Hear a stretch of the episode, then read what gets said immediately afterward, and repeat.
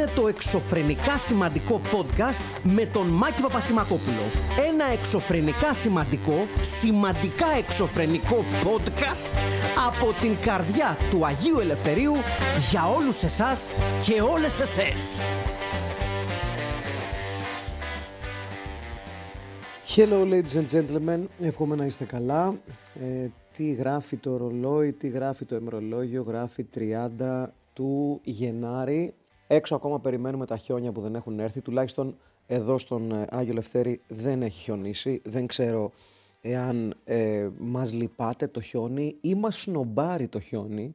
Δεν είμαι σίγουρος για το τι συμβαίνει ακριβώς σε αυτή την περίπτωση. Πάντως δεν έχει έρθει ο χιονιάς στον Άγιο Λευτέρη. Δεν το συνηθίζει κιόλας. Μισό λεπτό να πάω και στο. Γιατί σας γράφω το podcast αυτό από το σπίτι μου. Μισό λεπτάκι να πάω να δω αν το πράγμα έχει αλλάξει καθόλου έξω. Όχι, ρίχνει έτσι ένα. Ένα το, το, το επωνομαζόμενο και σαλιόβροχο. Αυτό το. η βροχή που πέφτει τόσο ψηλή που νομίζω ότι σε φτύνουν πάρα πολλοί άνθρωποι ταυτόχρονα. Εντάξει, δεν έχω. Η αλήθεια είναι ότι δεν, δεν έχω βρεθεί ποτέ σε μια μάζα ανθρώπων που όλοι να με φτύνουν. Δηλαδή, τύπου να είναι 20 άτομα και να σε φτύνουν 15 για να μπορώ να συγκρίνω, αλλά φαντάζομαι ότι αν συνέβαινε κάτι τέτοιο θα ήταν κάπως έτσι, θα ήταν σαλιόβροχο αυτό το πράγμα που ρίχνει τώρα αυτή τη στιγμή, όμως δυστυχώς δεν έχει χιόνι και λέω δυστυχώς γιατί ναι, είμαι μεγάλος φαν του χιονιού, γουστάρω πάρα πολύ χιόνι, όταν αυτό βέβαια δεν κάνει κακό σε περιουσίες και σε ανθρώπους κτλ. κτλ. Όπως είμαι και ψηλοφάν της βροχής, σας πω την αλήθεια, όταν δεν κάνει κάτι αντίστοιχο όταν είναι απλά διασκεδαστικά τα κακά καιρικά φαινόμενα, τα κακά καρικά φαινόμενα πήγα να πω, πάρα, πάρα πολύ ωραία, ε, εγώ τη βρίσκω με το χιονικό ρίσκο, να το πω έτσι. Ε, μισό λεπτό να πάω να ξανακάτσω στο καρεκλάκι μου. Συγγνώμη, γιατί σέρνω για τις παντούφλες μου. Όπα τις. Ωραία. Λοιπόν, ε, έτσι λοιπόν, ε, αυτά δεν έχει έρθει ο χιονιάς, είναι λίγο... Ε, πόσο, πόσο γελία λέξη είναι ο χιονιάς που δεν, δεν μ' αρέσει καθόλου. Δεν, δεν γουστάρω καθόλου το χιονιά. Λοιπόν, το θέμα των ημερών προφανώς είναι η υπόθεση της κοινωνικούς κουζίνας ο άλλος άνθρωπος και συγκεκριμένα ε, εστιάζεται το θέμα στον ε, Κωνσταντίνο Πολυχρονόπουλο, το πρόσωπο της κοινωνικής κουζίνας ο άλλος άνθρωπος. Ε, είχαμε, είχαμε μεγάλο σούσουρο με αυτή την ιστορία δεν είναι και μικρό πράγμα, η αλήθεια είναι, όταν βλέπεις έναν οργανισμό που τον έχουμε συνδέσει με πολύ καλά πράγματα, καθώς ένας οργανισμός, ένας, ε, ένα community ανθρώπων, μια προσπάθεια τέλος πάντων που έχει ταΐσει πάρα πολύ κόσμο, έχει βοηθήσει πάρα πολύ κόσμο,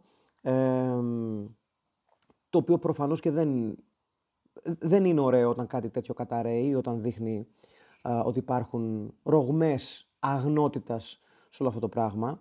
Είχαμε και την ε, επίσημη τοποθέτηση του άλλου ανθρώπου που λέει ότι έχοντας λάβει γνώση των σοβαρών κατηγοριών που αποδίδονται από την αρχή καταπολέμηση της νομιμοποίησης εσόδων από κλιματικέ δραστηριότητες, τόσο σε εμένα, τον Κωνσταντίνο Πολυχρονόπουλο, όσο και στη μητέρα μου Παναγούλα Πολυχρονοπούλου, αλλά και στον γαμπρό μου Παύλο Τζίτζι, θέλω να δηλώσω ότι άπαντα είμαστε σε θέση να εξηγήσουμε τη θέση μας και τη δράση μας ενώπιον των αρμόδιων αρχών. Κατανοώ ότι όλοι έχετε εύλογες απορίες και θα θέλατε λεπτομερείς απαντήσεις αλλά θεωρώ ότι αυτή τη στιγμή την προτεραιότητα την έχει η δικαιοσύνη και θα απαντήσουμε ενώπιον κτλ. κτλ. Ε, θεωρεί αυτονόητο και το αναφέρει ότι θα απέχει το επόμενο διάστημα από τη διαχείριση της ε, κοινωνικής κουζίνας ο άλλος άνθρωπος ε, και ολοκληρώνει λέγοντας ότι το μεγαλύτερο πλήγμα που μπορεί να δεχθεί η κοινωνική κουζίνα είναι να χάσουν την εμπιστοσύνη τους στο σκοπό της όλοι όσοι τη στηρίζουν καθημερινά, κυρίως εθελοντές της, και θέλω να σας ζητήσω λέει συγγνώμη αν σας προκαλέσαμε αναστάτωση, ίσως απογοήτευση, ακόμα και θυμό. Και εδώ να σας υπενθυμίσω ότι το μεγαλύτερο διακύδευμα τη δεδομένη στιγμή είναι η αλληλεγγύη και η πίστη στο συνάνθρωπο. Ε, είναι μια σχετικά αναμενόμενη τοποθέτηση. Προφανώς και θα λογοδοτήσουν στη δικαιοσύνη οι άνθρωποι οι οποίοι οδηγούν το καράβι α, της ε, ε, κοινωνικής κουζίνας άλλος άνθρωπος. Ε, βαράνε και τα κουδουνίσματα εδώ πέρα, παιδιά, με συγχωρείτε. Λοιπόν, το αξιοπερίεργο με αυτή την ιστορία, πέρα από το, από το θέμα της ίδιας της κουβέντας, από το, από το, το, το ζουμί μάλλον της ίδιας υπόθεσης που είναι η κατάχραση, η κατάχρηση τέλος πάντων ε, χρημάτων τα οποία σύμφωνα τουλάχιστον με αυτά τα οποία βγαίνουν από την αρχή καταπολέμησης της νομιμοποίησης εσόδων από εγκληματικές δραστηριότητες. Ένα μεγάλο μέρος αυτών των χρημάτων χρησιμοποιήθηκε για τυχερά παιχνίδια και, και, και, και, και, και, και, και. έχοντας λάβει χρήματα ε, τα οποία ανέρχονται, αν πιστέψουμε τουλάχιστον αυτά τα οποία διαβάζουμε, στα 600 χιλιάρικα. Ε, γίνονταν αναλήψεις από τραπεζικούς λογαριασμούς που κατατίθενται αυτά τα χρήματα και επίσης περνούσαν σε εταιρείες ε, τυχερών παιχνιδιών και τέλος πάντων δεν φαίνεται πολύ καλό το πράγμα. Το πρόβλημα το οποίο λοιπόν εγώ εντοπίζω καθότι έχω προσπαθήσει να, να πείσω τον εαυτό μου ότι θέλω να αποφεύγω να μιλάω μέχρι λίγο να κάτσει λίγο η σκόνη και να διαβάσουμε και πέντε πράγματα, είναι αυτή τη στιγμή δεν ξέρουμε τι ακριβώς έχει συμβεί. Κατά πως φαίνεται υπάρχει μια αρκετά ύποπτη διαχείριση χρημάτων από την κοινωνική κουζίνα ε, του άλλου ανθρώπου. Αυτό νομίζω ότι μάλλον. Τι να σου πω, μπορεί κάποιοι να μην πιστεύετε ούτε αυτό, αλλά από τη στιγμή που, μας, που, που, προέρχεται η, η είδηση όχι από κάποιο site, δηλαδή δεν είναι ότι έγινε κάποιο, αυτό συζητούσα και με κάποιους φίλους προάλλες, ότι αυτό, αυτή η ιστορία δεν βγαίνει από κάποιο ρεπορτάζ, δεν είναι κάποιο ρεπορτάζ το οποίο έγινε ένα, μια αποκάλυψη, αν θέλετε, site. Είναι ρεπορτάζ το οποίο γεννήθηκε από την κίνηση που έκανε η αρχή καταπολέμησης της νομιμοποίησης εσόδων από εγκληματικές δραστηριότητες. Ως εκ τούτου, εγώ τουλάχιστον από αυτά που καταλαβαίνω, δεν μπορεί να αμφισβητηθεί ότι υπάρχουν ύποπτες κινήσεις των οικονομικών μεγεθών που οδηγούν την κοινωνική κουζίνα όλος άνθρωπος. Αυτό δηλαδή μάλλον, μάλλον δεν αμφισβητείται. Δηλαδή δεν υπάρχει κάποιος ο οποίος μπορεί να πει εγώ δεν πιστεύω στην, ε, στην ελληνική δικαιοσύνη, ξέρω εγώ, στην αρχή καταπολέμησης νομοποίησης εσόδων από εγκληματικές δραστηριότητες. Γιατί εάν αρχίσουμε και δεν έχουμε την εμπιστοσύνη ακόμα και σε τέτοιες αρχές, τότε υπάρχει ένα πολύ μεγάλο πρόβλημα, μεγαλύτερο πρόβλημα στην Ελλάδα, το οποίο ξεφεύγει πάρα πολύ από την κοινωνική κουζίνα του άλλου ανθρώπου και τον κύριο Πολυχρονόπουλο. Γιατί εκεί μιλάμε για μια παντελή έλλειψη του πολίτη απέναντι ακόμα και στις πιο βασικές αρχές που εννοείται ότι είναι εκεί για να μας προστατεύσουν και να καταπολεμήσουν τέτοιου είδους εγκλήματα. Θα μου έκανε πραγματικά εντύπωση αν ε, υπήρχαν ερωτηματικά στην έρευνα της αρχής καταπολέμησης νομιμοποίησης εσόδων. Αν θέλετε να σας μιλήσω κοινικά θα σας πω όχι. Αλλά για την ώρα τουλάχιστον, εγώ προσωπικά ως Μάκης θεωρώ ότι πιστεύω στην έρευνα που έχει γίνει από την αρχή καταπολέμησης νομιμοποίησης εξόδων, ε, εσόδων. Ως εκ τούτου, ανεξάρτητα με το τι πιστεύει ο καθένας, ε, και τα μέσα τα οποία αναπαρήγαγαν την είδηση. Ναι, φυσικά μπορούμε να πούμε πάρα πολλά για συγκεκριμένα μέσα που αναπαρήγαγαν με, με, με ιδιαίτερη χαρά την ελληνογό είδηση. Εγώ παραμένω όμως το από πού, πού προέρχεται αυτή, αυτή η, η, η, όλη υπόθεση. Και αυτή η υπόθεση προέρχεται από μια κίνηση που έκανε μια κρατική υπηρεσία η οποία μου επιτρέπεται εμένα να πιστεύω για την ώρα ότι δεν αμφισβητείται το κύρος της. Έτσι νομίζω εγώ τουλάχιστον. Πάμε παρακάτω. Το πρόβλημα λοιπόν το οποίο παρατηρεί κάποιος ακόμα και σε μια τέτοια υπόθεση, η οποία δεν είναι και αυτή εύκολα, δεν είναι άντε την έπιασα στα χέρια μου, άντε την ξέμπλεξα, άντε πάμε παρακάτω. Αλλά ακόμα και τώρα, ακόμα και σε μια τέτοια υπόθεση, τα στρατόπεδα έχουν ήδη χωριστεί. Απ' τη μία έχουμε πάρα πολύ κόσμο ο οποίος λέει και αυτός τάρπαζε και αυτός έκλεβε και εντάξει πάει και αυτός ο ήρωας και χαχαχά και χουχουχού και με μια χαρά ας πούμε να αντιμετωπίζεται η αν θέλετε, απομυθοποίηση ενός οργανισμού που ήταν από τα, καλά πράγματα στην ελληνική κοινωνία, δηλαδή η δράση της κοινωνικής κουζίνας ο άλλος άνθρωπος, κακά τα ψέματα ήταν από τα καλά πράγματα εκεί έξω. Θέλω να πω, βοηθούσε κόσμο, ε, έχει βοηθήσει κόσμο σε όλες τις φυσικές καταστροφές που έχει υποστεί η χώρα, βοηθάει αστέγους. Τέλος πάντων, κάνει ένα έργο, ρε παιδί μου. Επομένως, αδυνατό να καταλάβω τη χαρά με την οποία αντιμετωπίστηκε αυτή η είδηση, η χαρά με την οποία αποδομούμε ή θέλουμε να αποδομήσουμε πλήρως όχι μόνο έναν οργανισμό, ο οποίος τα μέλη του μπορεί να έχουν κάνει κάποιες έκνομες πράξεις, αυτό θα το κρίνει η δικαιοσύνη, αλλά η χαρά με την οποία επί της ουσίας θέλουμε να, θέλει μάλλον ένα, ένα μέρος του πληθυσμού εκεί έξω που σχολιάζει στα social media να αποδομήσει την, την, την έννοια της αλληλεγγύης, γιατί ε, εκεί προέρχεται αυτό το πράγμα. Και σίγουρα έχει πολιτικό πρόσημο. Όπως έχει πολιτικό πρόσημο και από την αντίθετη κατεύθυνση. Δηλαδή και αυτοί που υπερασπίζονται, αν θέλετε, ε, τον κύριο Πολυχρονόπουλο και την κοινωνική κουζίνα ω άνθρωπος. Δηλαδή, από τη μία μεριά έχουμε αυτούς και από την άλλη έχουμε αυτούς που λένε ότι είναι στημένο, είναι σαθρό, είναι στημένη υπόθεση. Ε, ε, τον κυνηγάει το κράτος, μπλα μπλα μπλα μπλα. Εγώ προσωπικά δεν αντιλαμβάνομαι τον πραγματικό λόγο που θα μπορούσε να τον κυνηγάει το κράτος, ας πούμε. Δεν το καταλαβαίνω πάρα πολύ αυτό. Ε, αλλά ας υποθέσουμε ότι μπορεί να ισχύει κάτι τέτοιο. Δεν μπορεί ο αντίλογος σε αυτούς, που, σε αυτούς αυτές, αυτά τέλος πάντων, που λένε χαχαχουχού, να πάει και η αλληλεγγύη σας, πάει και ο ηρωάς σας. Δεν μπορεί η απάντηση να είναι εμείς πιστεύουμε εν λευκό τους ανθρώπους αυτούς της κοινωνικής κουζίνας ο άλλος άνθρωπος, επειδή ας πούμε ταιριάζουν στα κοινωνικά μας πιστεύω ή ταιριάζουν σε ένα κοινωνικό αφήγημα το οποίο θα θέλαμε να ισχύει πάση θυσία. Αντιλαμβάνουμε την ανάγκη να ισχύουν κάποια κοινωνικά αφηγήματα, ειδικά σε μια παρατεταμένα δύσκολη εποχή όπως αυτή που ζούμε, 100%. Αλλά αυτό δεν μπορεί να σημαίνει ότι κλείνουμε τα μάτια μας όταν γίνονται πράγματα τα οποία υπό άλλες συνθήκες και αν τα έκαναν άλλοι άνθρωποι θα ζητούσαμε το κοινωνικά το κεφάλι τους ας πούμε. Πάμε παρακάτω.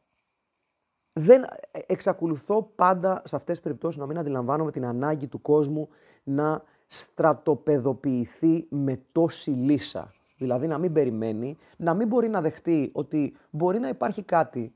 Δηλαδή για, για, να, ε, για να το ξεκαθαρίσουμε. Επειδή δεν ξέρουμε ακριβώς τα μεγέθη. Δεν ξέρουμε, δηλαδή, επειδή ε, λέγεται συνέχεια αυτό το ποσό των 600 εκατομμυρίων, δεν ξέρουμε 100% πόσα από αυτά τα χρήματα διοχετεύτηκαν σε αυτούς τους λογαριασμούς ε, τυχερών παιχνιδιών, έτσι. Και ας πούμε, ότι, ας πούμε το worst case σενάριο, ότι ο κύριος Πολυχρονόπουλος είναι ένας άρρωστος ε, τζογαδόρος, ο οποίος χρησιμοποίησε ένα μεγάλο μέρος των χρημάτων που έλαβε από εθελοντές κτλ. κτλ για να ε, ταΐσει εντός εκτός εισαγωγικών το πάθος του. OK. Okay.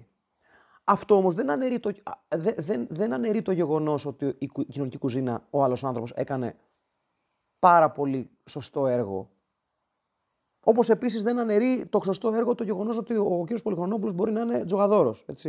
Μπορεί να έχει θέμα με τα τυχερά παιχνίδια. Δεν ξέρω τι. Αν όχι αυτό, τότε κάποιο άλλο μέρος του στενού του κύκλου. Δεν ξέρω.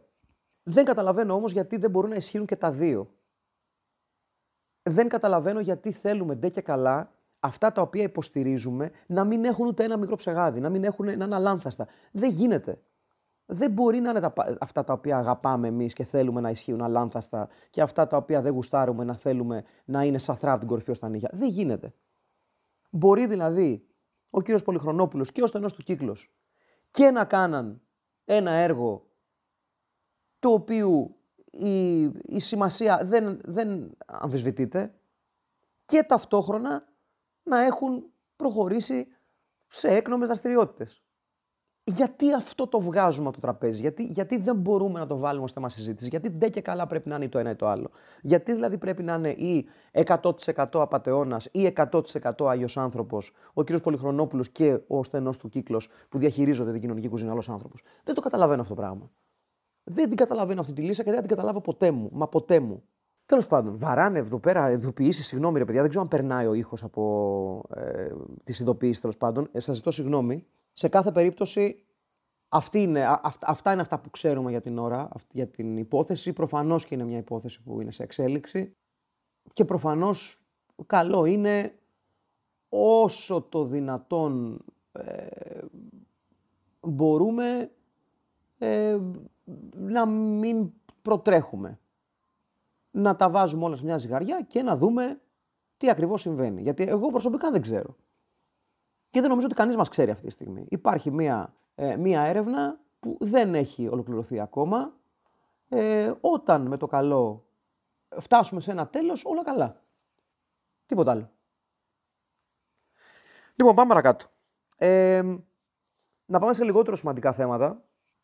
Να πω ότι βρέθηκα στη Θεσσαλονίκη αυτές τις μέρες για δουλειά και είναι ε, πάρα πολύ περίεργο, δεν ξέρω αν σας συμβαίνει συχνά, εμένα μου συμβαίνει πάρα πολύ συχνά αυτό, ότι συγκεκριμένα μέρη, συγκεκριμένα ταξίδια, συγκεκριμένες διαδρομές, συγκεκριμένα, συγκεκριμένες τοποθεσίες, το τα συνδέω με, με την αποσύνδεση από τη δουλειά. Δηλαδή, αυτές τις μέρες, δηλαδή έφυγα την Παρασκευή, γύρισα χθες το, το πρωί, ε, γύρισα με τα τηλέφωνα να χτυπάνε τα email, χαμός, Δευτέρα εκεί χαμός, με κυνηγάγανε τα τηλέφωνα και τα email.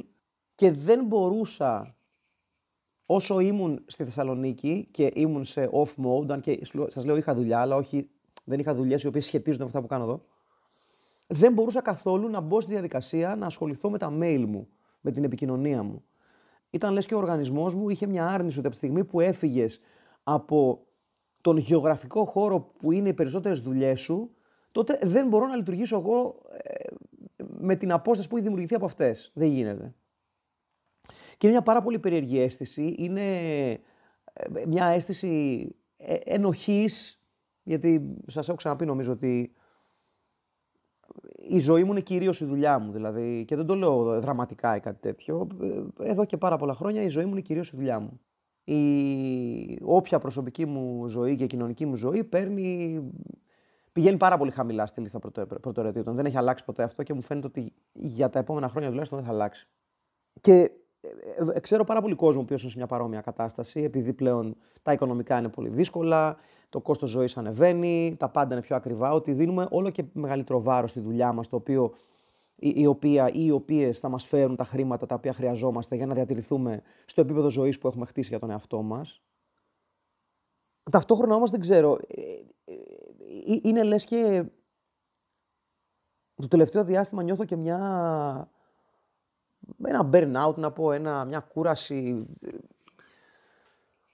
Σαν να θέλει ο οργανισμός μου να χρησιμοποιήσει οποιαδήποτε δικαιολογία για να ξεφύγει από, το, από τους ρυθμούς της εργασίας, από τους ρυθμούς της δουλειάς. Και βρισκόμενος στη Θεσσαλονίκη ε, έγινε ακριβώς αυτό, αποσυνδέθηκα τελείως. Έγινε, έγινε λίγο αυτόματα, έγινε λίγο... Ε, χωρίς να το ελέγχω, χωρίς να μπορώ να πω ότι ωραία τώρα θα επανασυνδεθώ. Η, η σύνδεσή μου τελικά έγινε μόνο όταν προσγειώθηκα στην Αθήνα. Ε, προσπαθώ καμιά φορά να καταλάβω εάν όλο αυτό το οποίο μας συμβαίνει, αυτή η εγκεφαλική κούραση που βιώνουμε, ήταν πάντα εκεί, αν έχουμε την τάση, αν θέλετε, να βλέπουμε λίγο την κούρασή μας ως, και να την γενικεύουμε σε βάθος χρόνου και στο παρελθόν μας. Δηλαδή να πούμε ότι πάντα έτσι είμαστε, τώρα είναι χειρότερα γιατί είναι πιο δύσκολα τα πράγματα. Απλά νιώθω ότι όντως είναι χειρότερα τα πράγματα όσο έχει να κάνει με το φόρτο εργασίας και το πόσο χρειάζεται να δουλεύουμε για να βγάζουμε λιγότερα, για να, να κρατήσουμε αυτά τα οποία ήδη έχουμε με μεγαλύτερο, μεγαλύτερη δυσκολία. Δεν ξέρω, ίσως γι' αυτό ένιωσα την ανάγκη φεύγοντας να, να αποσυνδεθώ τελείως, να, να μην έχω σχέση με αυτά τα οποία σχετίζονται με τη δουλειά μου, έστω και για μια-δυο μέρες, γιατί για τόσο μιλάμε. Και με πήραν στο κυνήγι με το που γύρισα στην Αθήνα ίσως και ο εγκέφαλός μου με όση ευκολία βάζει mental block, ας πούμε, να μου πει ότι δεν θα ασχολείσαι μετά της δουλειάς όσο είσαι σε μια άλλη πόλη που δεν αφορά τη δουλειά σου ή κάτι τέτοιο, τόσο θα σε κυνηγάω από τη στιγμή που βρέθηκες πάλι σε αυτή την πόλη και πρέπει λίγο να, να ανέβουμε πάλι στη μηχανή. Δεν, δεν, κοιτάζω γύρω μου δηλαδή και βλέπω όλο και περισσότερο κόσμο να απευθύνεται σε ε, ψυχιατρικό προσωπικό, σε επαγγελματίες στον χώρο της ε, πνευματικής υγείας. Παλιά, πηγαίνοντας, όταν πήγαινα σε ψυχίατρο, που ακόμα πηγαίνω, αλλά θέλω να πω ότι όταν είχα ξεκινήσει να πηγαίνω πριν από πάρα πολλά χρόνια, ε, ένιωθα ότι με κοιτούσαν λίγο περίεργα όταν τους το ανέφερα τότε. Ότι πηγαίνεις σε ψυχίατρο, α, τρελάθηκες, κάτι τέτοιο.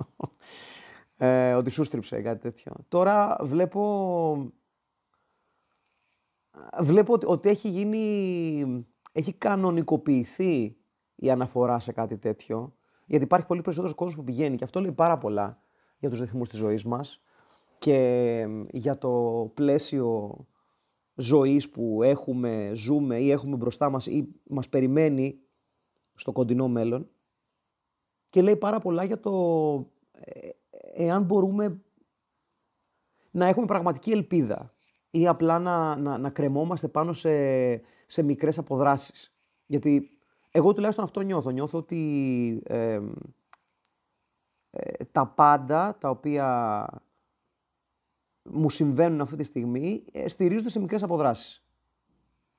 Δηλαδή η, η, η προσπάθειά μου να επιπλέψω στη δουλειά μου και στην πραγματικότητα της εργασίας μου κρέμεται πάνω από μικρές αποδράσεις που κυρίως στηρίζονται σε ταξίδια. Ε, κυρίως γιατί έχω, έχω συνδέσει τα ταξίδια με την έννοια της απόδρασης, ότι δεν, δεν αφορά το ταξίδι μου, τη δουλειά μου, δεν αφορά ε, κάποια εργασία μου, οπότε κλείνει το μυαλό μου. Δεν θυμάμαι όμως να τα πάντα έτσι τα ταξίδια. Δεν θυμάμαι να είχαν κρεμασμένα τόσο έντονα τα τσιγκέλια της απόδρασης. Θυμάμαι δηλαδή να πηγαίνω στο παρελθόν ταξίδια και να έχω το νου μου λίγο στη δουλειά μου. Θυμάμαι να μην ξεχνάω τις επαγγελματικές μου υποχρεώσεις ή τουλάχιστον να μην τις κλειδώνω μέσα σε ένα ντουλάπι για δύο μέρες. Είναι απλά ένα περίεργο πράγμα το οποίο θέλω να το σχολιάσω λίγο μαζί σας. Να μου πείτε κι εσείς τη γνώμη σας στα σχόλια. Τα οποία ναι, τα διαβάζω στο Spotify, παιδιά. Όσα... Δεν, τα, δεν τα ελέγχω όλα εγώ. Αλλά όσα τέλος πάντων μου περνάνε. Τα παιδιά της ε, Liquid Media. Γιατί δεν, δεν διαχειρίζομαι εγώ το, τα podcast και τα σχόλιά τους. Οπότε ναι. Και να σας θυμίσω ότι ίσως και για ένα λόγο ακόμα παραπάνω, ότι αν αισθάνεστε χάλια, αν δεν αισθάνεστε πάρα πολύ καλά ε, και θέλετε να μιλήσετε σε κάποιον, σε κάποιο άτομο στον χώρο της πνευματικής υγείας, να το κάνετε, να μην ντρέπεστε, να μην αισθάνεστε άσχημα, να μην νιώθετε ότι σας έστριψε, να μην νιώθετε ότι είστε περίεργος, περίεργη, περίεργο, ε, να πηγαίνετε και να το κάνετε. Γιατί μας κυνηγάνε διάφορα και τα κυνηγάμε κι εμείς, καλός ή κακός, συνήθως κακός. Και καλό είναι να πηγαίνουμε, να βρούμε πολύ πιο, πολύ πιο σημαντικά τον άνθρωπο που μπορεί να μας βοηθήσει, έναν επαγγελματία ή μια επαγγελματία που μπορεί να μας βοηθήσει, για να μπορέσουμε να, να επιπλέψουμε λίγο παραπάνω, γιατί κάποια στιγμή όλοι θα πληγούμε. Είναι αναπόφευκτο, έτσι. Οπότε, για όσο καιρό μείνουμε και κάνουμε το, το καλύτερο doggy paddle που μπορούμε. Αν δεν ξέρετε τι είναι το, το doggy paddle, μπείτε λίγο στο Google και γράψτε doggy paddle. Αυτό δεν είναι τίποτα. Λοιπόν, τι άλλα, ε, είχα σημειώσει μια φοβερή έτσι, ειδισούλα που μου άρεσε πάρα πολύ. Τη βρήκα καταπληκτική. Ε, και έχει να κάνει με ε, ένα υπέροχο ζευγάρι. Προφανώς στην Αμερική, ε, εννοείται στην Αμερική, πουθενά αλλού.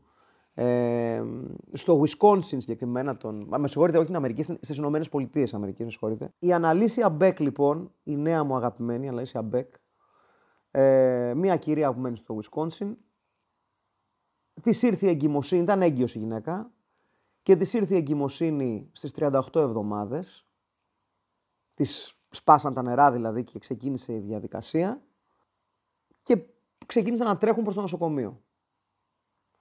Το κακό είναι ότι τους βρήκε μια χιονοθύελα και τώρα για να μην σκοτωθούν επειδή φοβήθηκαν, επειδή δεν μπορούσαν να προχωρήσουν λόγω ας πούμε της χιονόπτωσης, ποιος ξέρει, αποφάσισαν να κάνουν μια στάση στο πάρκινγκ ενός McDonald's, έτσι, όπου εκεί στο SUV τους στις 3 και 55 το ξημέρωμα η κυρία Μπέκ γέννησε ε, τον υγιέστατο γιο της. Ωραία, πάρα πολύ καλά. Μέχρι εδώ καλά. Λες, συμβαίνουν αυτά μάκι μου, δεν ξέρεις εσύ από εγκυμοσύνες, αλήθεια είναι αυτό. Ε, γιατί να μην γίνει κάτι τέτοιο, οι άνθρωποι το πάλεψαν, ε, δεν κατάφεραν να πάνε στο, ε, στο νοσοκομείο και έκαναν αυτό που έπρεπε εκεί που μπορούσαν. Ωραία. Αυτό, αυτό είναι το σημαντικό. Δηλαδή, the improvised που λένε και στο χωριό μου. The improvised. Η αναλύση Μπέκ λοιπόν δεν σταμάτησε όμως εκεί, γιατί θα μπορούσε αυτή η ιστορία να τελειώσει εκεί και θα ήταν λίγο ξεφούσκωτη, γιατί έχουμε ξανακούσει για, για γένες σε περίεργα μέρη, επειδή δεν προλάβανε, επειδή τους έπιασε μπόρα, επειδή κλειστήκαν σε ένα σανσέρ, επειδή ήταν σαν καράβι, οτιδήποτε. Η αναλύσια Μπέκ όμως με τον άντρα της πήγαν ένα βήμα παραπάνω, γιατί σου λένε τα McDonald's, έτσι, μας υποδέχτηκαν και μας φιλοξένησαν σε αυτή την τόσο σημαντική στιγμή της ζωής μας. Ωραία. Επομένως, πρέπει κάπως και εμείς να τιμήσουμε το McDonald's που μας φιλοξένησε, συνδέοντας το νεογέννητό μας τέκνο με το McDonald's. Και φίλες και φίλοι, αυτό έγινε γιατί η κυρία Αναλύσια Μπέκ και ο άντρας της, δεν αναφέρεται το όνομα του άντρα της, δεν μας ενδιαφέρει. Φαίνεται στη φωτογραφία, συμπαθέτας σου φαίνεται και αυτός και αυτή, μια γλυκύτατη κυρία, δεσποινίδα, ε, δεν ξέρω. Αποφάσισαν να δώσουν στο παιδί τους το παρατσούκλι Little McFlurry, φίλες και φίλοι επαναλαμβάνω, θέλοντας να τιμήσουν τον ρόλο που παίξαν τα McDonald's εκεί στο Wisconsin στη γέννηση του παιδιού τους, δώσαν στο παιδί τους το παρατσούκλι Little McFlurry. Ο μικρός McFlurry. McFlurry, πώς διάλογο το προφέρουν αυτό το πράγμα. Και μπήκα στη διαδικασία και σκεφτόμουν αντίστοιχα πώς θα ήταν αν, ας πούμε, είχε γίνει μια αντίστοιχη γέννα σε ένα από τα φαγάδικα που έχουμε εδώ πέρα στην Ελλάδα. Σε ένα σουβλατζίδικο. Να λέγεται, ξέρω εγώ, ο μικρός φεγγαρόπιτα. Ο, μικρό, ο μικρός φεγγαρόπιτας. Ή ο μικρός κεπαστή. Ή κάναμε τον, ε, εδώ το μονάκριβο παιδί μας, τον, ε, τον διπλόπιτο με γύρο. Ε, τον, τον μία σουβλάκια μερίδα. Και λέω στον τον γιατί αγόρι γεννήσανε, μην πάει νου στο πονηρό ότι θέλω μόνο αγόρια, κάτι τέτοιο. Απλά επειδή μιλάμε για το αγοράκι της κυρίας Αναλύσια Μπέκ και προσπαθώ να, να σκεφτώ την αντιστοιχία στην Ελλάδα. Μπορεί να είναι το παιδί, ξέρω εγώ, μία κρέπα σοκολάτα μπισκότο. Ε, ο μικρός κρέπα, σοκολα... κρέπα σοκολάτα μπισκότο. Μπορεί να είναι κάτι τέτοιο. Σκεφτόμουν δηλαδή ότι υπό ε, κάποια έννοια, ας πούμε, θα μπορούσε να έχουμε και εμείς κάτι τέτοιο, αλλά η αλήθεια το Μακφλάρι Όπως και να το πεις, όπως και να το βάλεις, ακούγεται λίγο σαν ονοματάκι. Έχει μια σκοτσέζικη χρειά. Τώρα, το να πεις το παιδί διπλόπιτο με γύρω, προφανώς θα είναι πάρα πολύ περίεργο, θα δημιουργήσει μεγάλα θέματα στο σχολείο του. Απ' την άλλη, σκέφτομαι ότι πιο πολύ bullying θα φάει που τον λένε Little McFlurry από το, να τον λένε, ξέρω εγώ, ο μικρός διπλόπιτο με γύρω. Γιατί, γιατί, θα σε εξηγήσω. Γιατί το να πεις το παιδί σου Little McFlurry θα έκανε το γύρο του κόσμου η είδηση, ας πούμε, και θα λένε τα παιδιά στο σχολείο, ε, να ο μικρός παγωτάκι, ας πούμε. Και χαχαχά και χουχού και σε είπαν οι γονείς σου παγωτάκι, χαχαχά, χουχού και τέτοια. Ενώ, εάν σε πούνε οι γονείς σου δι, μικρός, διπλόπιτο με γύρο, εκεί έχεις να κάνεις με ανθρώπους που είναι ημίτρελοι. Επομένως, δεν θα πας σε ένα παιδί το οποίο το έχουν γεννήσει δύο ημίτρελοι γονείς και να του πεις καμιά ιστορία, γιατί μπορεί να έρθει η μάνα και να πει: Ποιος εσύ ρε τσουτσέ που θα πιάσεις το στόμα σου και οι άλλοι γίνονται κι άλλες μετά, γιατί είναι διπλό, διπλό με γύρω, ποιος θα πιάσει το στόμα κτλ. κτλ. Καταλάβατε. Που θα πιάσεις εσύ το παιδί μου και θα το δουλέψεις και το παρατσούκλι και το πιάνουν εκεί πέρα το παιδάκι εκεί που έχει κάνει τον bullying και το αλαλιάζουν σφαλιάρα. Λοιπόν, δεν γίνεται. Το να πεις το για, για παράδειγμα το παιδί σου Little McFlurry έχει μια, έχει μια γλυκύτητα, έχει μια ε, χνουδωτή ας πούμε essence που βοηθάει το bullying να γεννηθεί στο πρόσωπό του. Αντίστοιχα όμως, εάν το παιδί στην Ελλάδα το γεννήσει σε κάποιο πάρκινγκ ή σε κάποιο σαλόνι κάποιας τέτοιας, ε, κάποιο τέτοιου φαγάδικο ας πούμε και λέει από εδώ ο φίλος μου ο Γιώργος ε, a.k.a. Ε, ε, κρέπα ε, σοκολάτα μπανάνα μπισκότο θα πούνε εντάξει δεν του λέω τίποτα γιατί έχουμε να κάνουμε ψυχοπαθείς. Ποιος ονομάζει το παιδί του ε, Γιώργο a.k.a. Άκα κρέπα σοκολάτα μπανάνα μπισκότο; Δεν, μόνο, μόνο αν είσαι για το ψυχιατρίο. Θα μου πείτε, υπονοείς ότι η κυρία Αναλύσια Μπέκ με τον άντρα της είναι για το ψυχιατρίο; Όχι. Ξαναείπα. Έχει νόημα το Little McFlurry.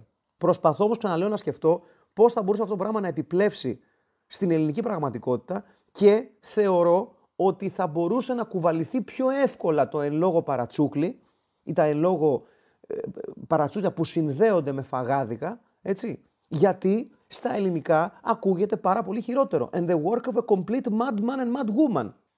Επομένως, εάν σας πιάσει κάμια κάψα, κάμια ιστορία, γίνει κάτι και γεννήσετε παιδί σε ένα φαγάδικο, δώστε του το πιο extreme παρατσούκλι για να τον βοηθήσετε και στα σχολικά του χρόνια.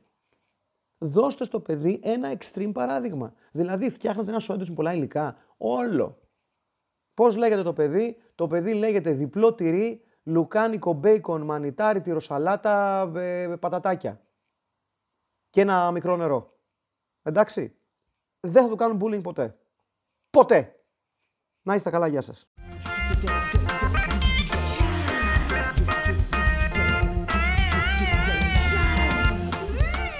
Ήταν το εξωφρενικά σημαντικό podcast. Ραντεβού την άλλη εβδομάδα.